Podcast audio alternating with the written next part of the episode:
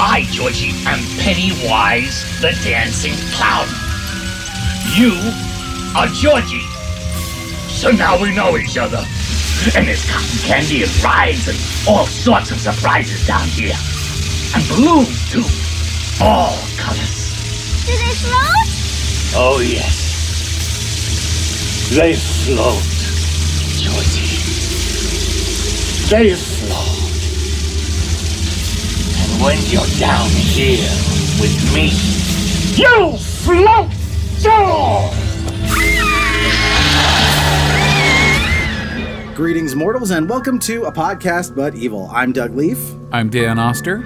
and this week we are continuing our Halloween coverage by focusing on it, and by it I mean Pennywise the Clown from the book, oh. and it's three, maybe four, depending on how you count them, screen adaptations. Well, Doug, I, we missed an obvious opportunity for an Abbott and Costello routine here. oh, uh, it's on first. yeah, we're focusing on it. What are we focusing on? It. Uh, anyway, yes, Pennywise the clown. yeah. Uh, before we get going, uh, just a quick admin thing. If you uh, if you like what we do, trick or treat on over to iTunes and drop us a review there. And uh, please send us a tweet over at Podcast But Evil if you got something to say. Uh, and uh, with that, Dan, I think uh, we should talk about the awesome guest we have with us. I think we should. All right. Um, so to introduce our guest, he is a uh, podcaster from the Duckfeed.tv network of podcasts. Their big flagship shows are Watch Out for Fireballs, which is like a, uh, a games club or a book club for games about good ones. And then there's Abject Suffering, which is the opposite, which is the games club for terrible games. Uh, but the reason I invited Kole on here, because among the many podcasts that he does, uh, is one called Radio Free Midworld, which is a Stephen King based podcast. So I thought it'd be perfect for this. And also, his name is almost virtually synonymous with the fear of clowns. Uh, Please welcome to a podcast evil, Kole Ross. Hey, thank you so much for having me. Colrophobia. I didn't. I, I didn't uh, put that together. That's a good catch. there you go. I like that. That's Doug did not spell it out for our audience. He really thinks the best of you people. this is where I use my dad joke powers for good instead of evil. okay. Kole, you know, uh, before we uh, kind of launch into kind of the nuts and bolts of Pennywise, uh, whenever we have a guest on, I always like to ask them about their personal relationship to the material. I, I don't know if Pennywise or it was your your personal entree into the world of Stephen King, but I'd be curious to hear about what was and, and where Pennywise fits in. Yeah, so I was a late arrival to Stephen King. I think a lot of people get started reading his books, you know, in in, in high school, uh, thereabouts, because he's a, a fantastically popular author.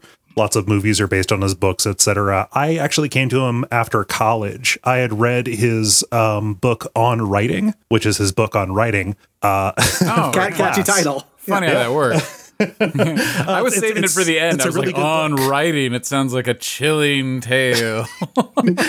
No, it's really like it's like one half like uh, artistic autobiography and one half like style guide, pretty much. Um, it's it, it's really good and it moves really fast. And I I you know it was an assignment for a for, for a class uh, in college. You know, this is about 10 years ago. And uh, I had no point of reference for what he was writing about. So I went and I picked up the stand, figuring uh, I'll just start with the longest one. And then after the st- after the stand, um, I, uh, I I picked up it because The second longest one. Yes, yeah. I, I, I was working. I was working backwards, uh, and then got into the the the, the dark the dark tower, uh, which we'll, we'll you know we can talk about when we get to the to, to the macroverse stuff because everything kind of fits together in a way that you know it's not is not necessarily apparent. I think to people who uh, primarily know about Stephen King because of the adaptations and stuff like that. So like I had seen like bits and pieces of the um of the made for TV uh movie adaptation, the one with uh Tim Curry playing uh you know playing as Pennywise. Hello, Georgie. Yeah, and you know like that that- like that is a performance and that is a you know uh k- kind of a just a real scene stealing kind of thing that seared its way into a lot of people's nightmares but you know that was just a little bit too early for me. Like we didn't see that when it was on tv so like i knew about it through cultural osmosis. So i was really book forward with this. And i like pennywise the clown and you know it you know like like pennywise is just kind of one aspect of it. It's a you know it's, it's like an avatar or a particular form of it. I, I really dig it as a as a concept because it is pretty fundamental to like a lot of you know a lot of myths and a lot of paranoias about you, know that, that people have generally had for a long time that have come up in in response to certain times. And it fits in very well broadly with kind of the the novel it which is a very uh, like kind of heartwarming story about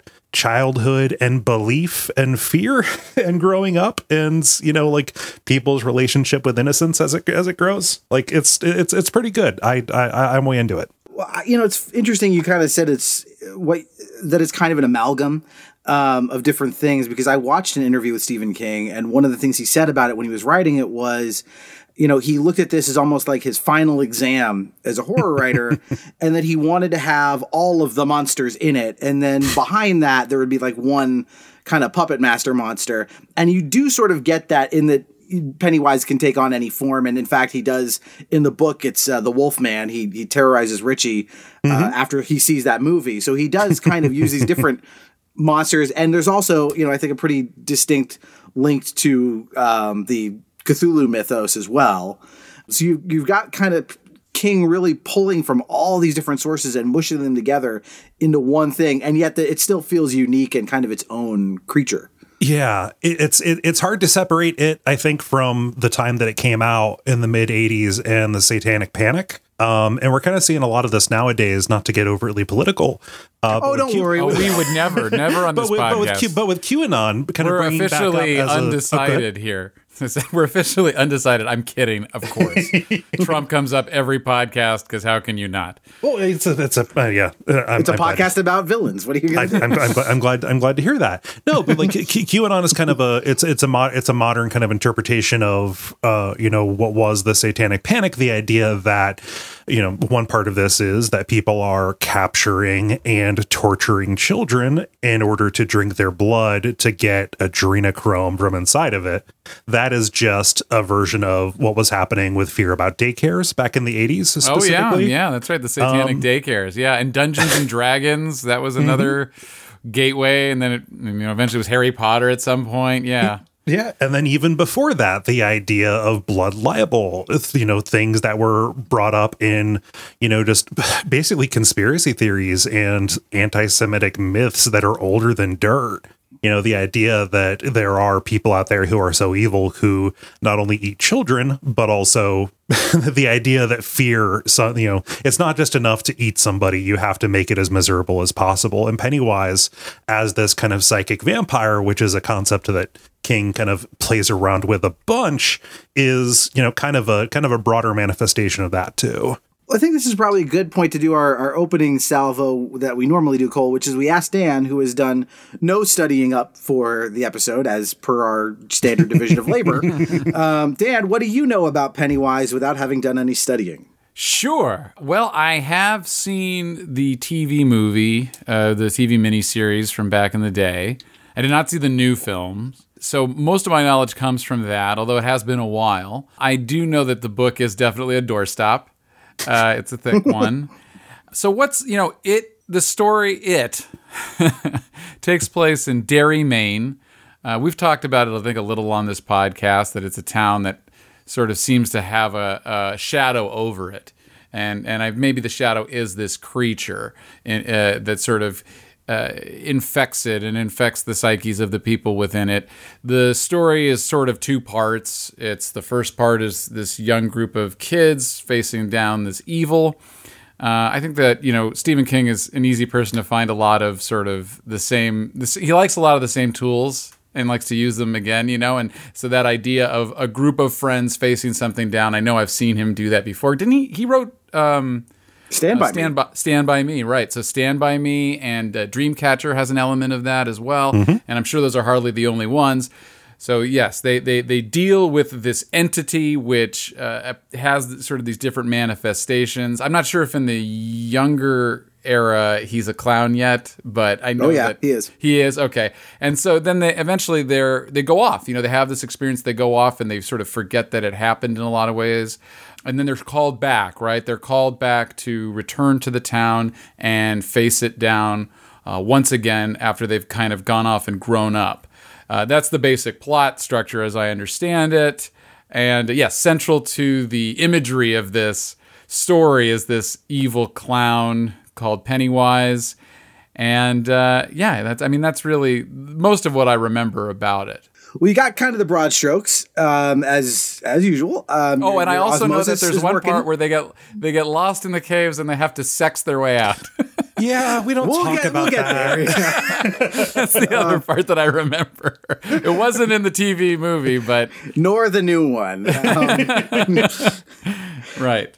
Yeah, that somehow they managed to, to find a way to, to edit around the child sex. We'll, we'll get to that. But but what Pennywise actually is, he he's a shapeshifter, or rather, it's it's he can. I guess he is has a physical manifestation. He can affect the physical world around him. He's not just like a, an illusion, but he can take on all, any form he wants. He prefers the Pennywise clown outfit, I guess, because it helps him lure children. Because in theory, I guess children liked clowns at one point before this book. Um, By the way, is this book largely responsible for the clown fear that people have, or was I mean that has to predate this? I would think it does, but you know, my experience personally was like I, I never th- heard anyone being heard of anyone being afraid of clowns, and I was ten or so. Yeah, it was 1990, so I was ten years old when the TV movie came out, and somehow I started hearing all of a sudden more of my friends or people like, "Oh, I'm afraid of clowns." I'm like, "Why? They're just dudes in makeup. What's so scary?" And then you know, you watch it and you go, "I, I get it now." Sure. Um, but yeah, he takes this form so he can uh, capture children, consume them. But what he actually is is uh, kind of a Lovecraftian alien entity from outer space that uh, lands to Earth. He wakes up every. He has a 27 year cycle. He wakes up. He eats a bunch of kids, goes back to sleep, rinse and repeat until the Losers Club comes along. So I'm kind of interested, Kole, in like w- what you how you would describe what its power set actually is because you know in the in the way he manifests in the, in both the the TV miniseries and in the the recent movies is that he appears he scares the crap out of you and then like you know the character the the kid or the adult version will run out of the room slam the door behind them and they're safe. And it's sort of like well if he's as powerful as you think he is why doesn't he just chase, you know, knock open the door and chase them down further until he just eats them? But he doesn't. He lets them get away time and time again. And I can't tell if that's because he is limited in some way or he's just doing that to play cat and mouse with them more. Yeah, so there, there, there, there's a bunch of narrative convenience going on. It's just a matter of okay, what is going to be most entertaining for the viewer. Ruling that aside, I think that there definitely is, a, you know, a certain amount of um, cat and mouse to that. Uh, he wants to draw people out um, and really make it. You know, he- yeah, he's he, he is like a like a cat, not just chasing after it, but you know, toying with it as a you know before he will kind of move in for the kill. Broadly, Is there, his powers is there a uh, like. oh, is go there a specific is there a specific element of him that is he eats fear, or is that not explicitly in there? Yeah. uh, So the way that he describes it when he is speaking to the Losers Club, he says like it, it- fear is like salting the meat. Is is is the way that he says it. You know, they're like in different kind of adaptations.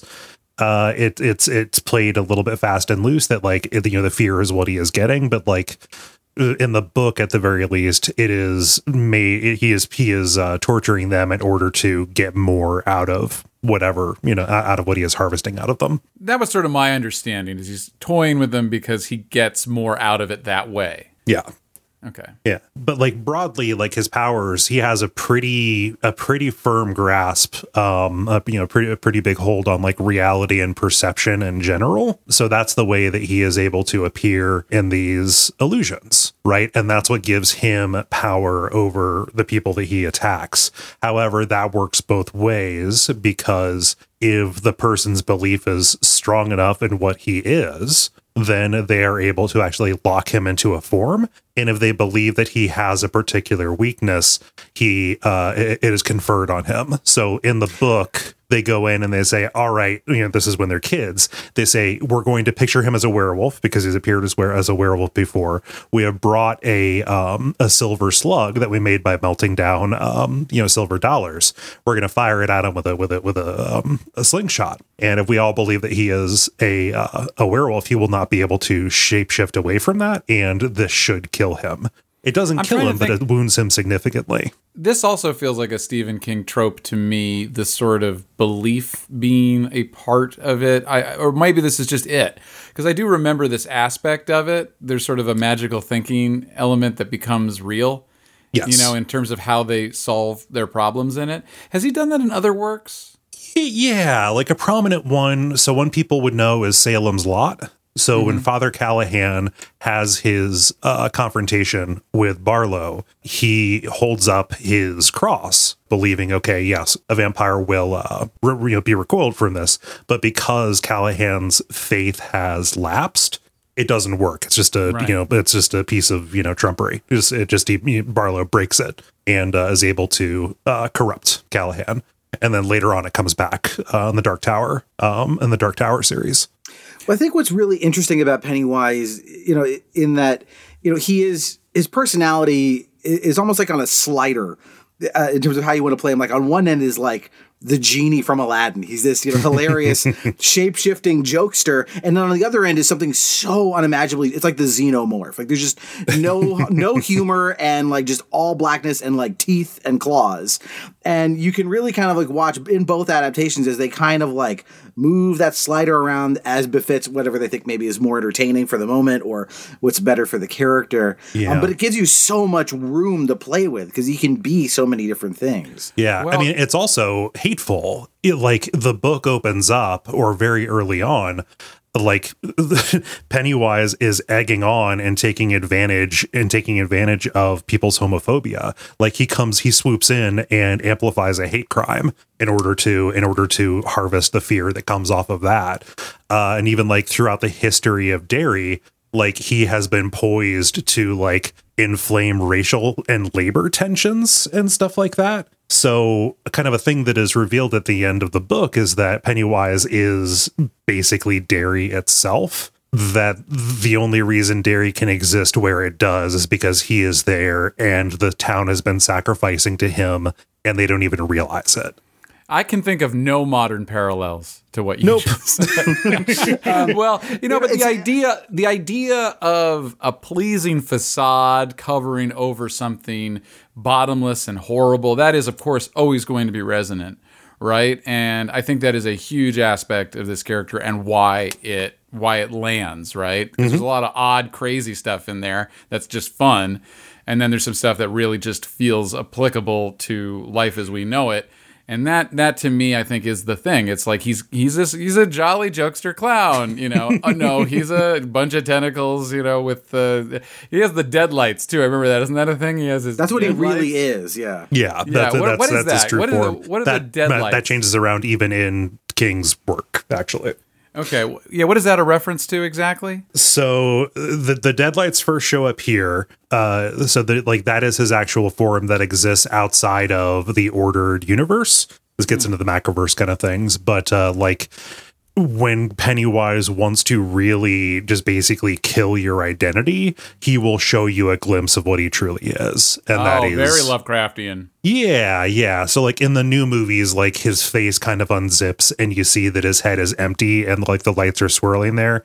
In the book, it gets like truly cosmic. It's like some Azathoth kind of stuff where mm-hmm. he will like grab somebody's mind and fling them outside of the universe into his lights. Um, Wow. As they as they go. Yeah. And there is a character I remember that basically gets driven insane, right, as a as a youth, and then ends up like kind of a Henry Renfield. Yes. Henry Bowers. Yeah. Right. He's the local bully that gives them a hard time. And eventually he sort of becomes Pennywise's Renfield, just sort of doing his bidding in a way that Pennywise, I guess, can't because he's slightly limited by his sort of illusory nature. He's Um, limited Henry by his rules, and Henry Bowers can act physically. Right. He's just a, a guy with a knife. Um, but kind of getting back to what we were talking about before with like Pennywise inflaming racial tensions and causing like hate crimes, both of which are dramatized in uh, definitely in the new movies. I can't remember if those are in the the original uh, miniseries, but I don't Um, recall them touching that in the TV miniseries, but it's Yeah. possible. I, I rewatched the, the the two Muschietti movies in, in advance of this podcast, and yeah, the, the second one opens with this gay couple getting beaten within an inch of their life, and then to add insult to injury, one of them is tossed into the river where Pennywise eats him. Yeah, yeah, um, that's wow. the inciting incident. That's what makes um, that's what makes the the the losers club come back together is when they realize that hey, he's back. Right. They make a Because- pact. Yes. After they kill, after they think they've beaten him the first time, they make a blood pact that says if he ever comes back, we're all going to come back to Derry and we're going to put him uh, out of his misery. And there is this, And- like, the, you know, in terms of uh, belief and memory and reality, you know, all of this stuff seems very malleable in this story. And from what I understand, too, and I feel like Dreamcatcher had some element of this, too. It's like they don't really remember what happened, right? There's like one person who stayed in Derry and correct, sort of the, Mike, keep- yeah. the, the- Mike the keeper of this story and kind of brings everybody back to try to re- help them remember what had happened. Yeah, you know, it was interesting, Kole. We uh, we covered the headless horseman two episodes ago, and uh, there's a passage in the Legend of Sleepy Hollow where Washington Irving describes the town of Sleepy Hollow, and the description he uses, he talks about the town being kind of slightly overtaken by some sort of force or presence, and he, it's exactly the way King describes Derry. That there's this al- almost a miasma, uh, uh, whatever you want to call it, that just infects the town. And so all of the bad things that kind of the adults do, one, they're they're kind of obliviousness, whether willful or not, to what all these children disappearing, the uh, the abuse that some of these kids suffer at the hands of their parents. Um, whether it's like Eddie's being uh, Munchausen by his mom, or Beverly Marsh who's being Oh, you just got Munchausen. Is that how you say it? uh, by his mom or by Straight up dad. Munchausen, bro. Yeah. Or the or the bigotry or or the uh, or any of these other things. It all is sort of like you get the sense that like if Pennywise wasn't around, this might be a much nicer place to live. Like he's really it, it's cool because you have him like as this immediate threat when he's in the room with you. You know, just all of a sudden there's a giant clown that's going to rip your face off. But even when you get out of the room, like when you're in the rest of Derry, it's almost in a way scarier. Well, I can't help, yeah. again, but point out the resonant concept of is this a symptom or is this a cause? Right? Where does it stop and start? Is he merely reflecting the evil that is already there and amplifying it? Is he injecting this evil into the town? I guess it's not entirely clear, maybe, but that is a question I think we've been asking ourselves a little bit lately. it's uh, it's it's correlated. It's never said that it's you know that that, that it's straight up caused. I think that just everything is worse because he is here pulling the strings and making people, you know, specifically just in the in the in the story, making adults oblivious to the suffering of children, um, and anything that he is uh, that, that he is doing to them. it's been interesting for me as a parent to revisit this story because I remember being, you know, really enjoying the miniseries when I was a kid, and now coming back to it as an adult with kids myself. It really speaks to something because it has this two act structure uh, of the kids half and the adults half. And when you're a kid, your whole world, you know, the, the fears that you have are, you know, they can be fantastical. They're not the kind of fears that adults have about, you know, how am I going to pay my rent, you know. um, but it also though speaks to something that you know like that kid part never really goes away that like i think about myself and i go well okay i've got you know a wife and a kids and a career and a house and like all and i'm 40 and like all that stuff connote, connotes adulthood. But mm-hmm. i still have days where i wake up and i go like i hope they don't figure out i'm just three kids in a trench coat. You know they're gonna you know they're gonna know that i'm a fraud. And you know deep deep down inside i'm still a 10 year old kid. And mm-hmm. that you, i love how that's dramatized in the book and in the adaptations where like you see all of these grown adults like reduced to nothing because they're confronted with that in a very visceral, you know, uh, horrific way. know all of them kind of regress even when they return back to back to Derry. So like Bill finds his old um his old His bicycle. Yep. Um if he, if he finds uh, uh God, what's the name of it? The Silver. Silver. There we go. Yeah. Um, I, I, I could remember was Lone Ranger. Like in his in his stutter, you know, kind of keeps coming back. You have, you know, Eddie. Eddie never really got rid of his uh of of, of his fake asthma or or what have you. But yeah, like everybody just kind of d- does a little bit of backsliding and you know remembers more about their ab- about their experience of growing up. Um and ultimately like th- the stuff that was weird about them the stuff that made them into losers ends up being what undoes um pennywise. So like Bill and Richie are only able to like corner the spider because Eddie uses his uh his inhaler as like a like he says, "Hey, this is a weapon." Like this is a thing of power. It's a talisman, right? And he spray he sprays he, sp- he sprays the spider with, with with the inhaler. It acts like acid and burns him away. And like Bill Denbrough is able to basically unshackle Pennywise from our universe by saying the speech therapy, you know, like little, like, yeah, the his fists against the posts and still insists he sees the ghosts. Yeah, because he had the stutter. He was he was stuttering Bill, and by kind of saying that over and over again, it's like a spell. Essentially, it was you know him overcoming this thing that was you know that that that defined him as a kid, and by reasserting it, he's able to you know add, basically banish Pennywise, banish it um, by asserting himself. So I want to talk a little bit about uh, the end of the story because uh, how they defeat Pennywise is interesting um, because. Is this where they is this where they corner him in the caves and they all have sex? Is that is that right here? We well, I, I wanted to I wanted to ask you, Kole, because they do a version of this in the uh, the new movie, the, the Ritual of Chud or Chud or whatever it is. Uh, yeah, it's the the, the when ritual of chuds food. came into it. Uh, oh, it's is- Jewish. Great. Yes. Okay. Yeah. I am uncomfortable with this Jewish ritual. Um, Hey, I mean, hey, it- that's hate just- speech. it- Those are that- our- those are our just the people, name that Doug. was brought that brought up from uh, just a like ancient myth, Mesopotamian kind of stuff. Mm-hmm. Yep. Yep. what did you say, Dan? I said those are our people, Doug. You can't do that hateful impression. Those are. what do you mean, your people? You're Catholic. I'm the Jew. no, I, I, am Dan Ulster. No, we left before. Then we came here earlier than that. I just want to say for the record. All right. Uh, so, no, but what what exactly is this ritual? Because the version of it they do in in the Muschietti movie, uh, my understanding is that is not really what's in the book. I'm trying to I'm trying to remember what it is in the book because it's basically the the the, the ritual of, of of food that they do eh, like they recreate it by turning their uh, clubhouse and the Barrens into like a into a smoke lodge to induce a trance.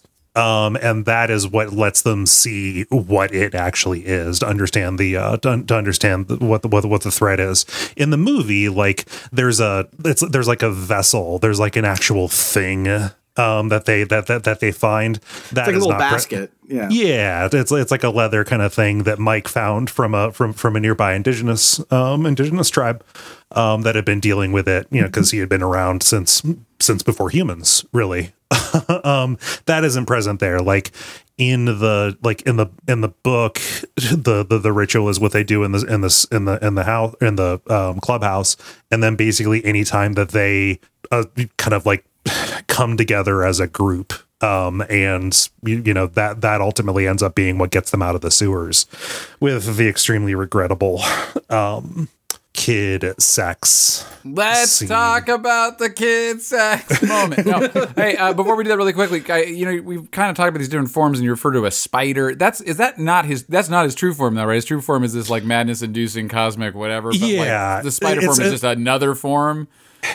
If this was Lovecraft, Pennywise would not be a great old one. He would be an outer god. Um, an outer god exists outside of space and projects avatars in. Ah. The, the the spider, which isn't really a spider, it's just what people's minds can see. Like they, you know, it kind of snaps to grid. You know, it's the it's the it's the closest thing, and that, and that's why they see like, oh, he, there there are eggs around, and Pennywise must be must must be female. Well, no, don't gender the monster. It, it is it is multiplying, but that's just what our minds are are That's of the worst thing you can do to Pennywise. Don't don't ascribe a gender to Pennywise. Okay. Yeah. Come so on. it's spider-ish, but the spider is just kind of what hatches from the meteor, and it's like an anchor that that that lets him project into Okay. Derry and kind of like uh kind of keep a domain around it and keep it from uh being obliterated by weather events. Well, uh, I'm glad we cleared that up. Yes. So let's talk about what happens in the caves. So my re- recollection of this is that it's it's only a few pages in the book, but it's a little bit more of this like kind of magical thinking belief stuff, right? They're lost and somehow they decide that the way to get unlost is to have like their first sexual experience with each other. yeah, in a in a group with I think at that point it was six boys and one girl. You know, and really when you're the one girl on that team, That is a rough gig. If there- Yeah. someone pitches that idea. She, she's she's definitely uh, carrying a little bit more of the uh, carrying doing a little bit more of the work. Um, and well, as- as- you know, as that's as every that every girl and every improv team I've ever had to do that. So, so there you go. The metaphor for that. Uh, but yeah. Yeah. so that's my understanding of it. That it's sort of this magical thinking thing, and somehow they all agree that that's going to do it, and then it does do it. But it's obviously got to be some sort of allegorical metaphor. Well, that they're growing some- up, right? That they're Yeah. maturing in some way that gives them a little bit more shielding against Pennywise's magic. Yeah, that's it's- it's basically a- what happens, it's, it's, right? a, Yeah. it's a rite of passage.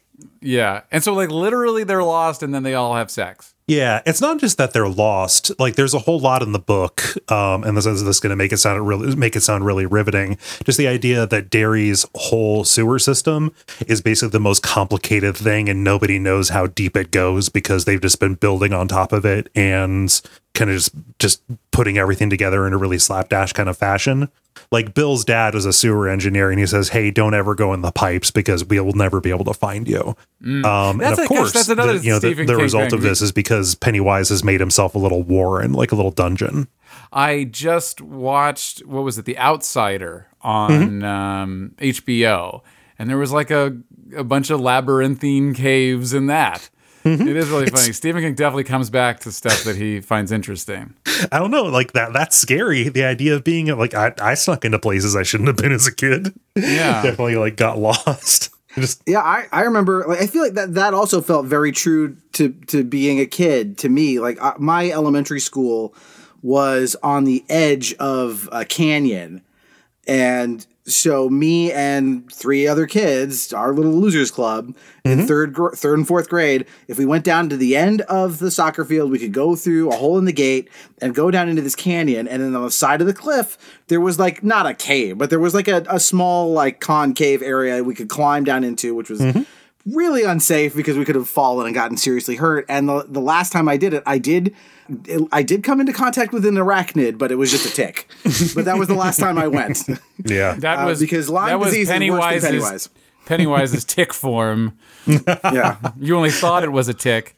I mean, so w- in, in the book, uh, Patrick Hockstetter, the kind of psychopath, it's a it's a really chilling uh, chapter actually, um, because he is like literally sociopathic, and they kind of King really relishes in describing things from his point of view. How basically nobody nobody seems human, everybody's like a doll to him or whatever. Pennywise kills him by becoming a, a a whole bunch of wasp kind of things. That suck all of the blood out of him. it's it, it's it is a real high watermark for creepy prose. Just now that you mentioned bugs and stuff like that, I'm sure those weren't waiting for you down there, Doug. Well, I'm. s- I hope not. the tick was enough. Uh, there's probably rattlesnakes down there too, since we're in Southern California. So not a great place to go by any stretch. My parents were mortified. Yeah. Um, I did want to go ahead. Oh, I so I I want to I want to make make something clear. I'm not saying that Stephen King was justified in writing the kid sex. Like it like that that doesn't make it any less uncomfortable because the sewers were a maze. Like it's I just You don't understand these these sewers. They were very complicated. the sewers were extremely you know, what you have to understand about the 80s is Yeah, no, a lot of cocaine. Uh, no, um, it's not that far off from our labyrinth episode if you really think about it.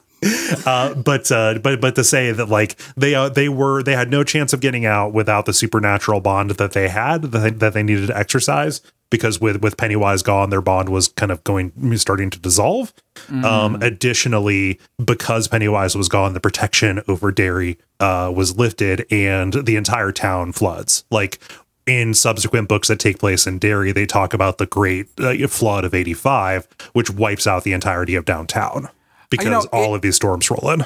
it's really easy to make fun of that section, so that's why I do it. But Mm-hmm. uh, I applaud Stephen King for trying something risky there and throughout this book. Mm. So whether it worked or not, that's a, that's a matter of debate. But I, yeah, Yeah. I only I'm only doing it because it's a cheap shot. I, and I'm not, I, I'm- I'm not like standing for it or anything. It's No, more, of course not, there- yeah. there- there's there's there's context for it. right, right. Well, that, uh, thankfully, yes. And it's not like that. Uh, we talk a lot about Stephen King tropes. That's actually not one. So I feel like that's a notable part of this that's unique to it. Yeah. Uh, before we move on, I do want to talk about some macroverse stuff because that stuff gets really weird. Um, but uh, before we do that, I'm just going to ask you, Kole, what's your opinion? Uh, you prefer Curry or Skarsgård? I like Curry. I think that Curry is way over the top. I think that Skarsgård does a very good job. Um, I think that it just you you can't uh, you, you can't come at the king is my thing. Yeah. I, I tend to agree with you uh, only because I think you know the the purpose of the Pennywise uh, disguise is, is to lure kids in, and I can believe that Tim Curry's version of Pennywise is a human being dressed as a clown, and that disguise could work at least for a little while before he he goes nuts. Bill Skarsgård is the scariest fucking thing on the planet from the second you lay eyes on him before yeah, the and that's- and Pennywise this- makeup goes on. right. Because Exactly. guys just can yeah. kind of do that. Like, Yeah. like w- he he just does that. He, he they don't need to move together. Yeah, at no point do I believe he's a clown. I am instantly convinced this is a monster. Yeah. Um, so I and I so like I said, there's that like slider. They never really moved the slider much too far towards Bugs Bunny. You know, it's pretty much in the other end of the spectrum. Well, um, this not is- say yeah. Go ahead. this is the challenge with doing a remake, right? Because usually the first time around you do it in the way that makes the most sense, and then the 2nd time around you're like, well, what haven't we done? And Yeah. what makes the most sense is a clown that might conceivably lure kids in. Those, you know, those uh, TV movies, the two that I think of, the miniseries are The Stand and It, right? Those were around that same period where they were doing that with Stephen King stuff, and I remember it being you know really interesting and and adult and cool and then you go back and you watch it and it is very much a product of the time that it was made so it definitely has No. some like cornballiness happening but i still think it's a really interesting mix of those things because it's it is very chilling those the tv hmm. movies both that and the stand have some really scary stuff going on yeah. it's it's remarkable what they can do just with the things that you could put on television in 1990 and 1993. I think the stand adaptation was. I'll defer to you on that. Uh, but I but speaking of other adaptations, Kole, are you familiar with the other adaptation of it that we haven't touched on? Uh, no. Uh, There is another one. okay. There it is called. I'm going to mispronounce this because I don't speak Hindi, but it is called Woh W O H. However you, s- which is Hindi. It, it's that's the Hindi word for it. It's an Indian adaptation. It was Oh, it's made like a into a Bollywood thing. Yeah, it's not Bollywood Oh, because I don't think it's like dan- I don't think there's dance numbers in it or anything. Um, but it was made for. Uh, it was not a movie. It was a 52 episode TV series in India, and the the version of Pennywise in that, in terms of, I, I wasn't able to find a lot of clips of it, but and obviously I didn't understand what he was saying. There was no subtitles, unfortunately, in what I was able to find. But the perf- the performance, like the tone of it, is a little closer to Tim Curry. It's just more of like a guy in clown makeup and I they do away with all of the cosmic elements. It's he's a he's a vengeful spirit of a deceased clown, but he is not you know a um, an avatar for some interdimensional alien entity. That's that makes sense. Though I, I, exp- I expected uh, I expected actually the, the the recent American adaptations to get rid of the cosmic stuff too. I'm glad they, They didn't. did not? But like usually Yeah. usually in Lovecraftian things, the cosmic stuff is excised when it's brought to screen. I was Right. kind of The- impressed that the Muschietti movies did actually they went harder on the the cosmic stuff than uh, than the original did. are those worth I a thought- watch by the way I, I heard the first one was pretty decent and people kind of dumped on the second one The second one, I think I saw somebody say this on Twitter. This is an original. This is not an original thought. The second one is the best cast bad movie I've seen. Yeah, the casting is unbelievable. The the the one to one between those kids and their uh, adult counterparts is phenomenal. Like And the, and ju- the kid actors are phenomenal in their in their half too. They're they're Yeah. excellent to a man. Uh, wonderful. yeah, um, I mean, just just uh, like the, the the back and forth between Richie and Eddie, just chef kiss. Yeah, Oh yeah, and the fact I I feel like Eddie wasn't much of a character in the '90s one, Right. and I feel like he was like a he's an MVP in uh, in the new one. absolutely. Um, so So, Doug, I, think we got time maybe to do this macro, a little bit of this macro Yeah. uh, stuff that you want to talk about, and uh, then maybe we uh, head into sort of enduring themes. Sure, sure. Yeah, I think we need to touch on this. So, uh, as you kind of alluded to, Kole, all of Stephen King's books, uh, it's the it's like the MCU but weirder. Um, everything is interconnected. Even stories let's that should have no connection, like you know the Shawshank Redemption and The Shining. like there's Yeah, things that they- connect they- this kind of stuff. They're in the Dark Tower and they open up a door into the on writing universe. Uh, I mean, Stephen King's past is in the is in the Dark Tower universe. He is. oh he, yeah, he is that's part right. of it. He is a character, I guess, isn't he? Yeah, from what I understand. So I'll, I'll leave this one to you, Kole, to explain more because I'm not up enough on this stuff to kind of talk about how Pennywise kind of connects to some of the other uh, major King stories. Yeah, so it's hard to know where to start on this one. Um, I, this will sound like I am being pedantic, and it, and, it, and maybe a little bit is. It's not that every one of Stephen King's stories is set in this. There are ones. There, there are tower-related books. And when you look at his bibliography at the front of any of his books, you will see ones that are underlined. Those are the ones that are officially part of the tower part of the tower series and even outside of that like he has particular towns that he tends to write about so for a while he, had castle rock right and that's where like needful things uh is is written these you know just any of these main towns um and derry is one of those um and Yeah, and that by the way, I do recall that Derry popped up in. I've read a few Stephen King books, and Yeah. I read eleven twenty two sixty three.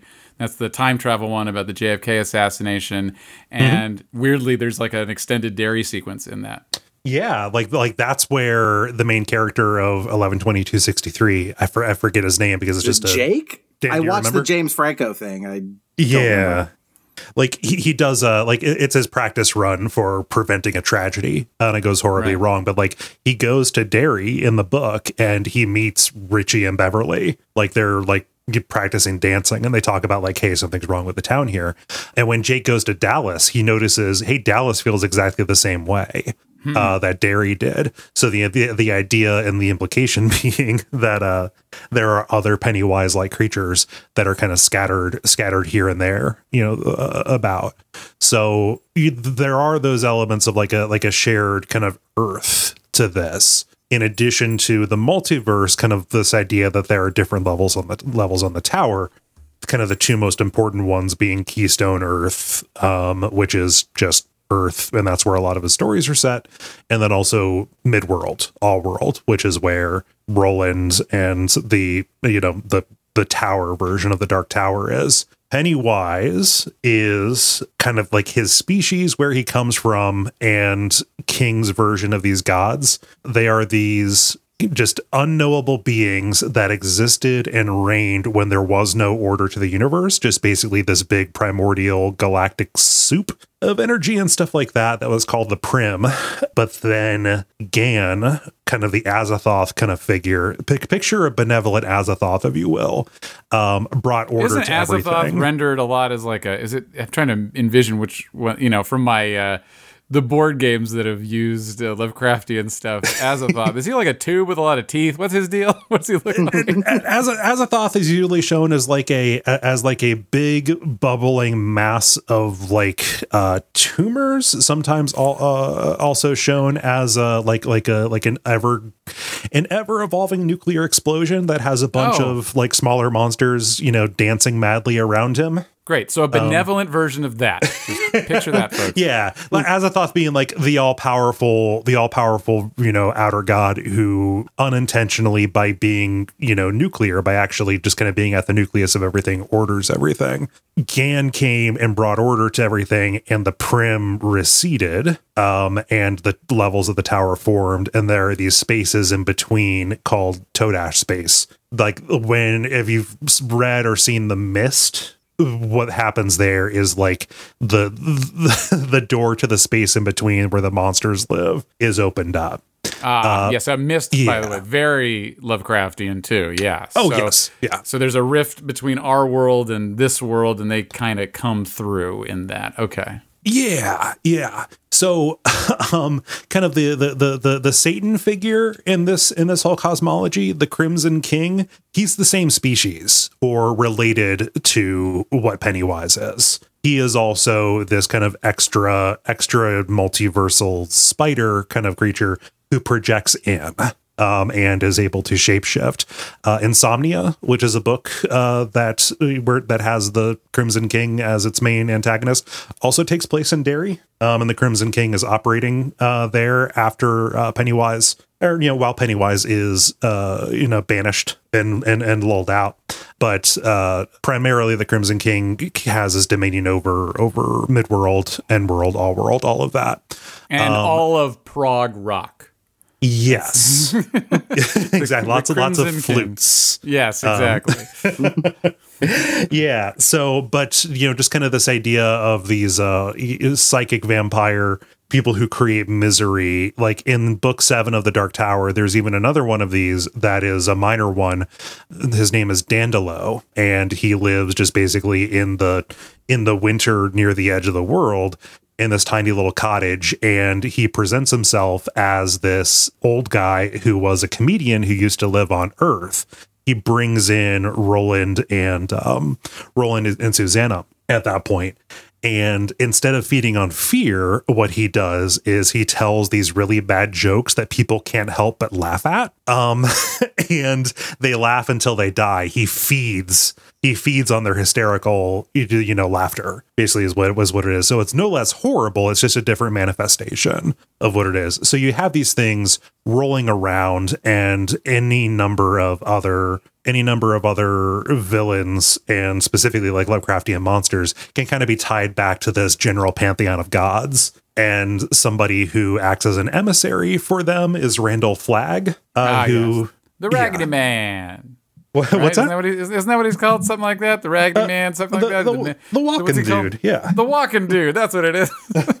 yeah, main villain of the stand, Eyes of the Dragon. He pops up. He's basically like a Nyarlathotep figure. Um, and in fact, in the stand, one of the characters calls him Nyarlathotep, and that is kind of a way that he is kind of tied, uh, tied to the um the Lovecraft mythos, which is he walks on Earth and acts as this emissary for these outer forces, while generally creating as much havoc as he can because he delights in it.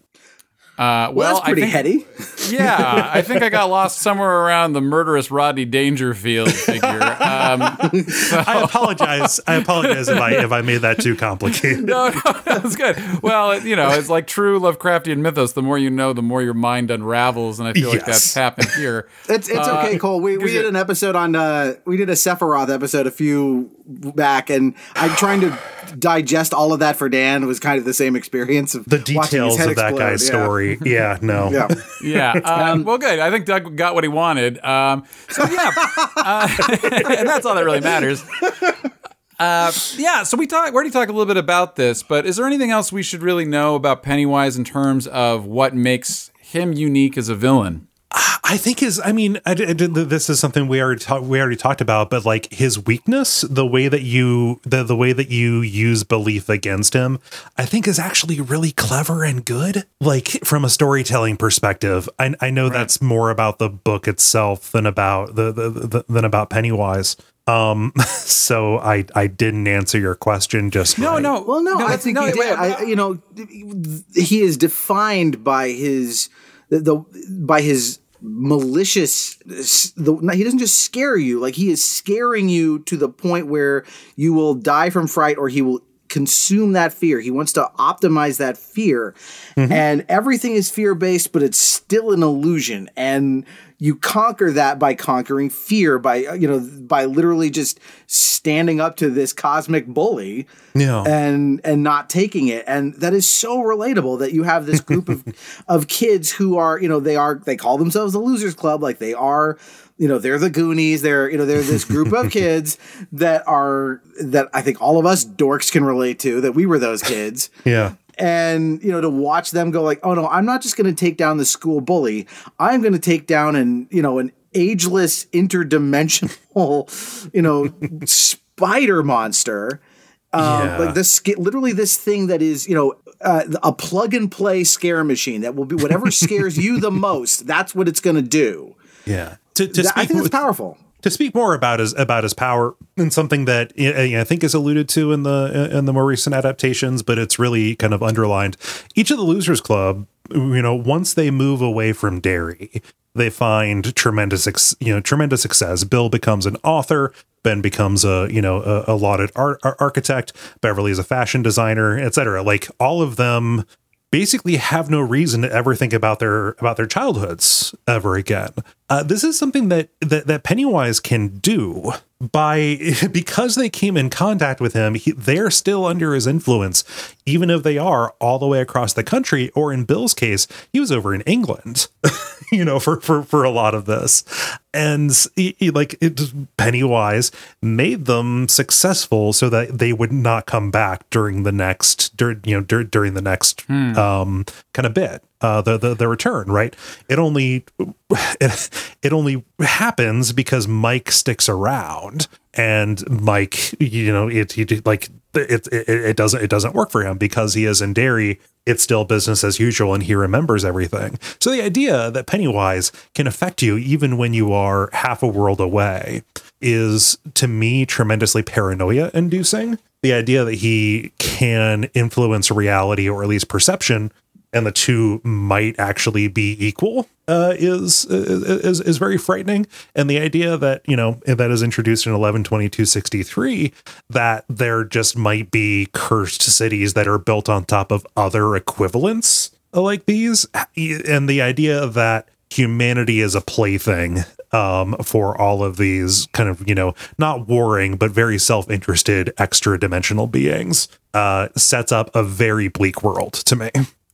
I just want to say one other thing with regard to what you said about belief being an interesting weakness for Pennywise.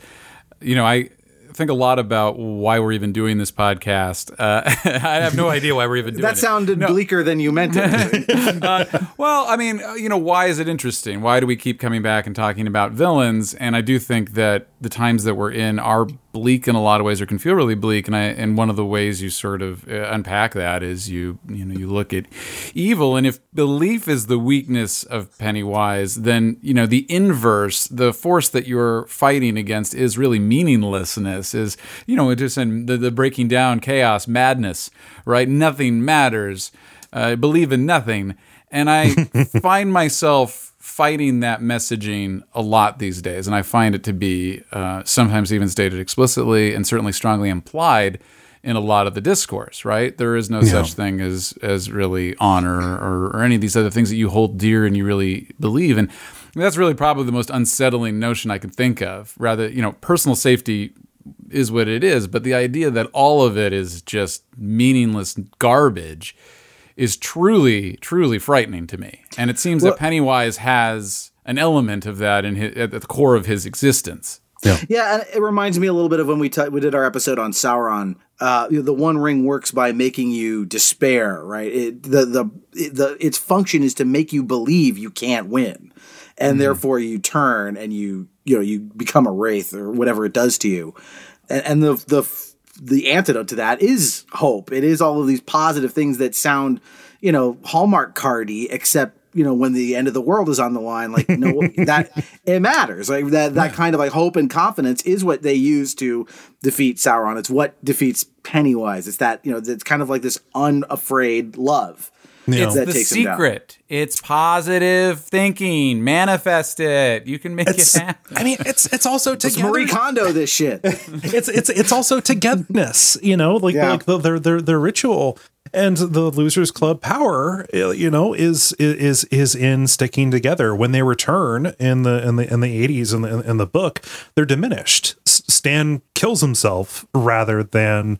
rather than return to you know to to, to face it because he you know his ordered mind can't you can't. know cannot he, he, he just he just can't cope with it and they and they're diminished it puts them it, you know it puts them at a bad footing and that's what causes eddie to you know like basically that's what requires eddie to be taken out you know just as as as a result of that. But like whether it's the losers club or whether it's the you know the fellowship there is this returning this returning kind of idea that you know it's not the power of friendship but it's more of like a general solidarity.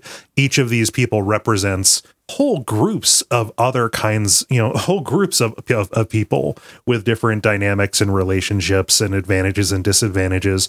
And what's important is that no matter what, even in the face of horrible odds, you have Samwise who can't carry the ring but can carry Frodo. You have Beverly who was he was willing to take several for the team to get them out of the sewers. you know, I didn't mean for it to go to that example, but it's all I could think. of. yeah, I'm sorry. I feel like I put that in your head, Kole, and now it's just there. uh, yeah, no. I, what's one of the things I love about Stephen King actually is that he, at his heart, you know, he's obviously known as this like master of horror, but he really does believe in a lot of quote unquote kind of cornball. He, you know, he actually has a lot in common with Steven Spielberg, I think, in that they really do believe in a lot of these ideas that that are they're they're I like them as story elements. You know, they can be schmaltzy in the hands of someone mm-hmm. who's not good at it, but when they're done right, it's very satisfying. Yeah, and just, just the story stories are meaningless without heart. You- Just Yeah. you know, regardless. And I think that Stephen King, you know, for all of the kind of flack that he gets for being as prolific as he is and falling into a certain number of tropes, he does understand heart. Um, and there's a, a lot of emotional truth at the core of his characters. So I, I want to kind of move us into the kind of the the runway here to the end. Um, we do a couple of set bits, Kole, that uh, I think you'll you'll have a good time with. So uh, the first one, now this is going to go quick. Uh, this one uh, because what we normally do is we look at the villain and try and figure out where they fit. Uh, are they lawful evil, neutral evil, or chaotic evil? But this is a quick one because uh, Pennywise is so unimaginably chaotic evil that like it might almost be interesting to, to point out like how he like busts the scale. Do you think Well, I want to. I- I do want to throw one thing at you, which is he is just true to his nature. If his nature is to feed off of, you know what I mean, fear and a lot of this negative energy.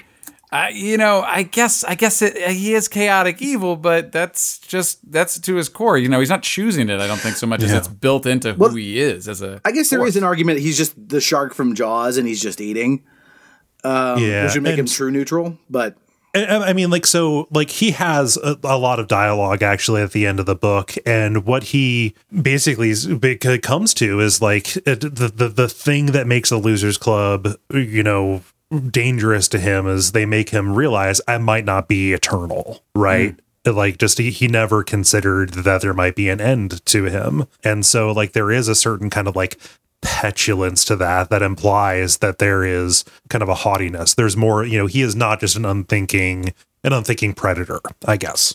Yeah, it's interesting. Like, could he choose to be different, or is that not an option? Like, he just has to be this way.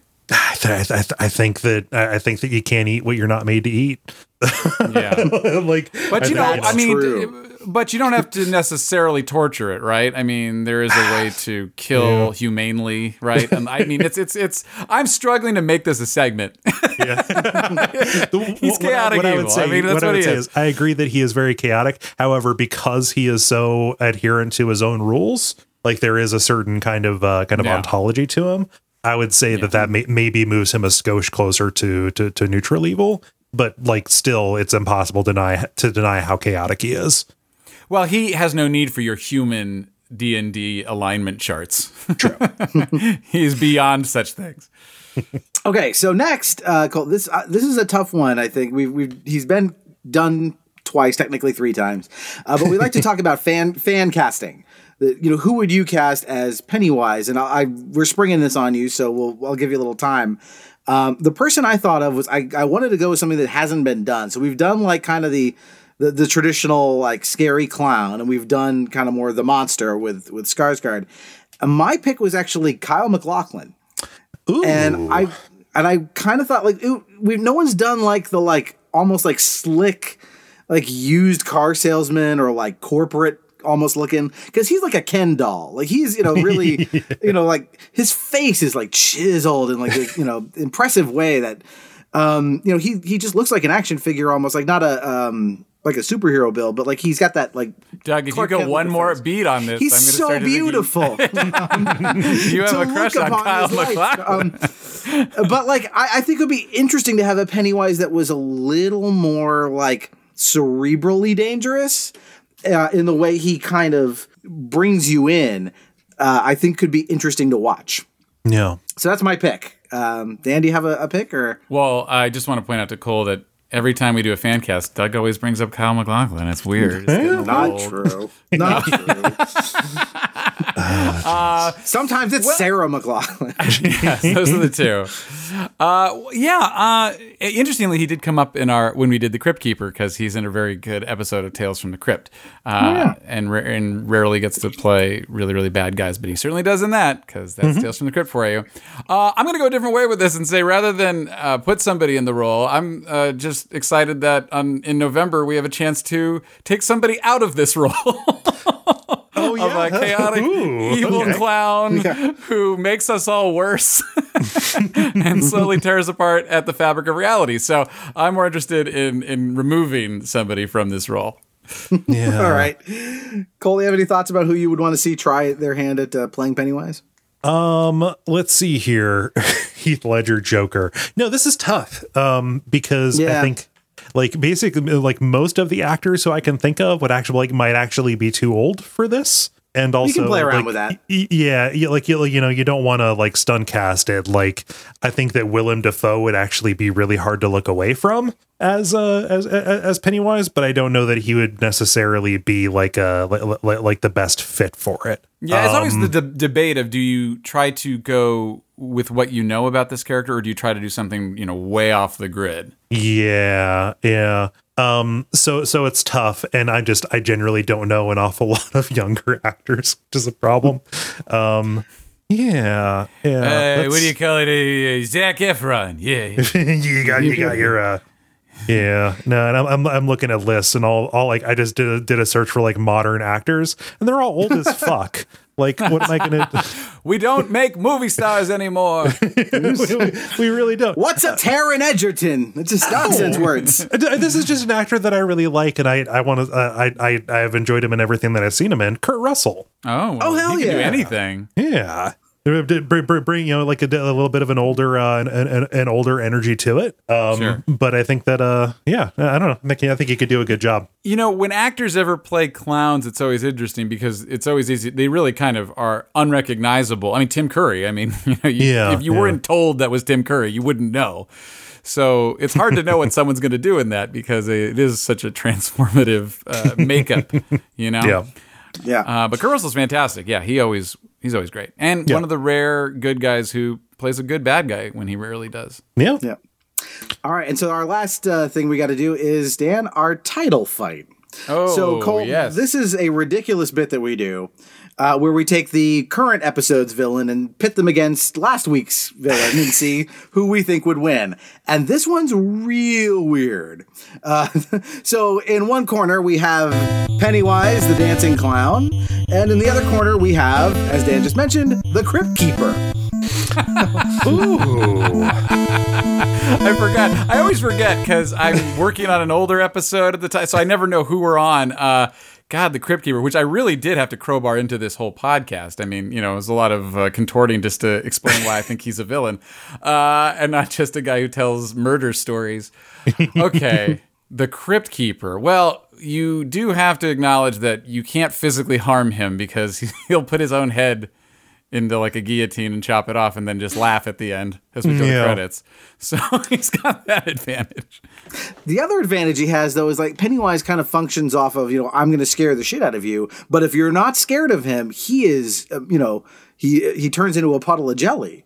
And Yeah. I don't see the Crypt Keeper as being scared of anything. He's not a good meal any way you Yeah. look at it. Also, he's, a lot he's of gristle. Old, he's old and desiccated. Yeah, he's seen Mm-hmm. everything. Like he he literally is a curator of of horrific things. Um, yeah.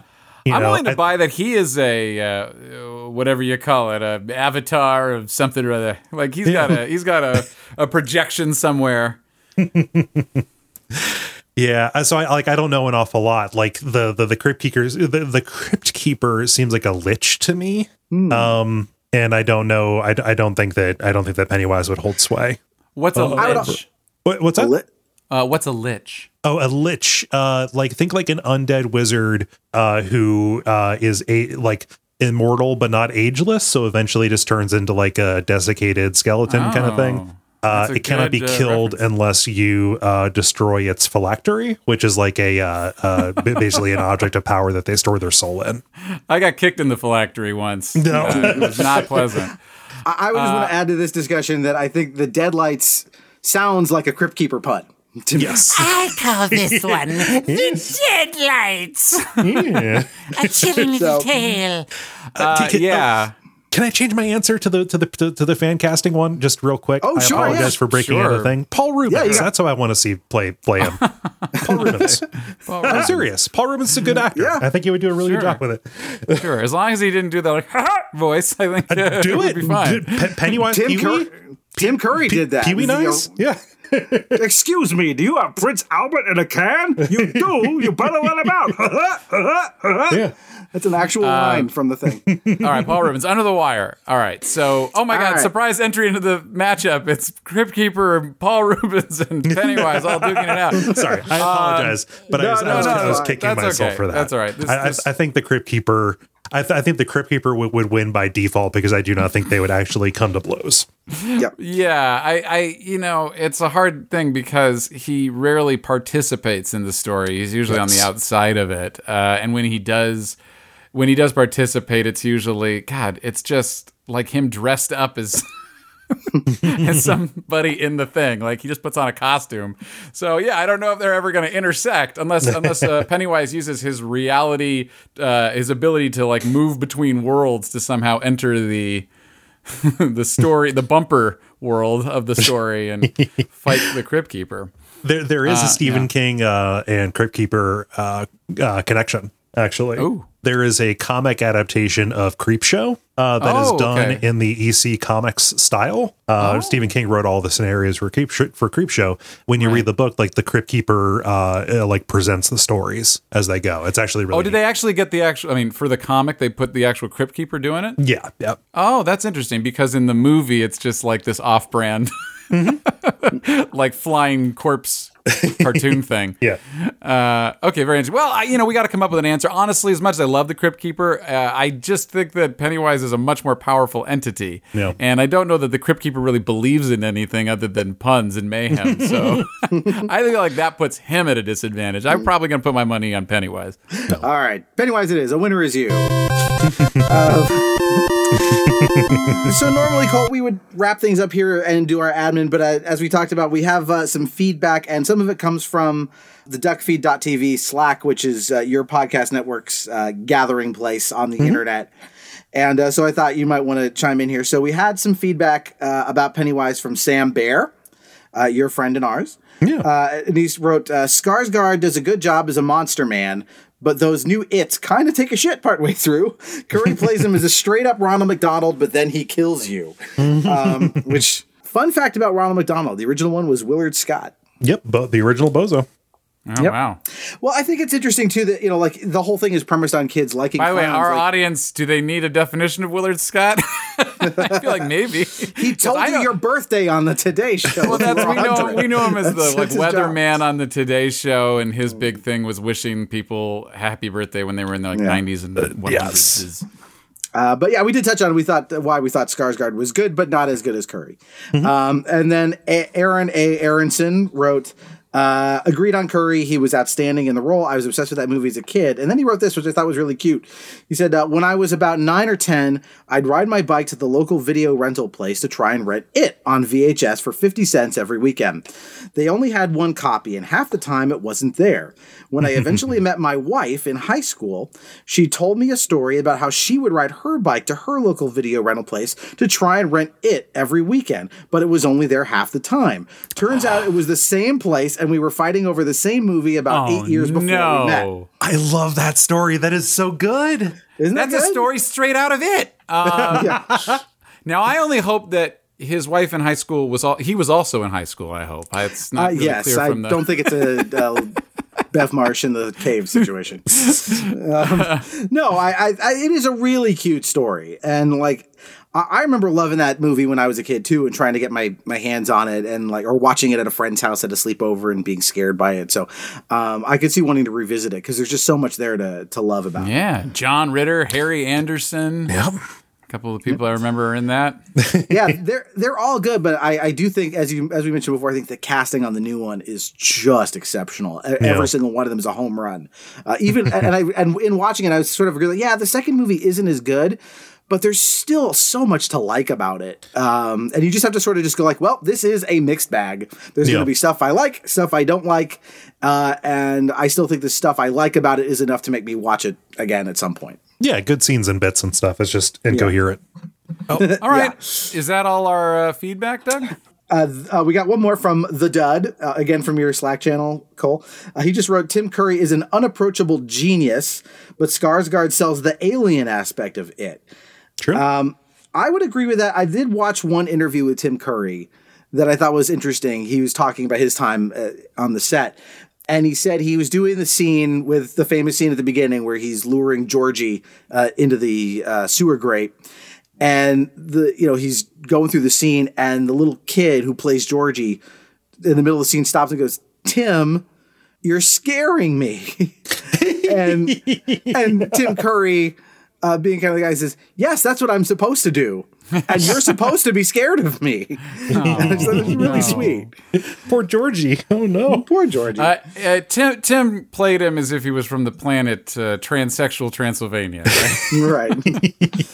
that was his secret. It, it- so I mean, like, like to the actual like design of, of them, I think that Skarsgård's design is a better fit for the time update. I think that Yeah. because the you know the, the the the '90s version still had the kids, you know, took place in you know 1958 or something like that. Um, like it made sense for there to just be a bozo Ronald McDonald last looking clown running around because that's what that's what kids were looking at at that point. That kind of clown would be really outdated for kids growing up in the in in the 80s, like like they Yeah, were in the update. like even watching like Krusty the Clown on The Simpsons, you kind of go like, "Why is Bart into a clown? That doesn't seem Right, right." right. And it's just Hey, by the way, you'll know this, Doug. Did they ever do a Treehouse of Horror that was a play on It? You know what's crazy? I thought you'd ask that, so I looked into it. Uh, they did not. They have not No. done an It Treehouse of Horror, but they Pennywise does appear in a sight gag in a season twenty nine episode, just a brief appearance. Oh, golden where Bar- years. Yeah, golden years. Bart apparently sends the the Springfield into a clown panic because he commits this prank where he glues clown masks onto people. Uh, and so there's this like scene of like people like in Springfield running into clowns and being terrified and running away. And at one point, a bunch of kids are walking in the street, and Pennywise pops out of the sewer grate and he scares the kids, and they all run away. And then a blind guy comes walking down the street the other way, and Pennywise goes blah, and then the blind guy like feels Pennywise's face and then runs the other way. and that's it. That's Pennywise and you the. Simpsons. Cool. Yeah. Uh, all right. Well, uh, uh, to wrap things up here, uh, just a reminder to folks if you want to reach out to us, we're on Twitter at Podcast But Evil. We're always happy to hear your thoughts. If you think somebody else might have won the matchup or you want to hear a different villain on the podcast, please reach out and let us know.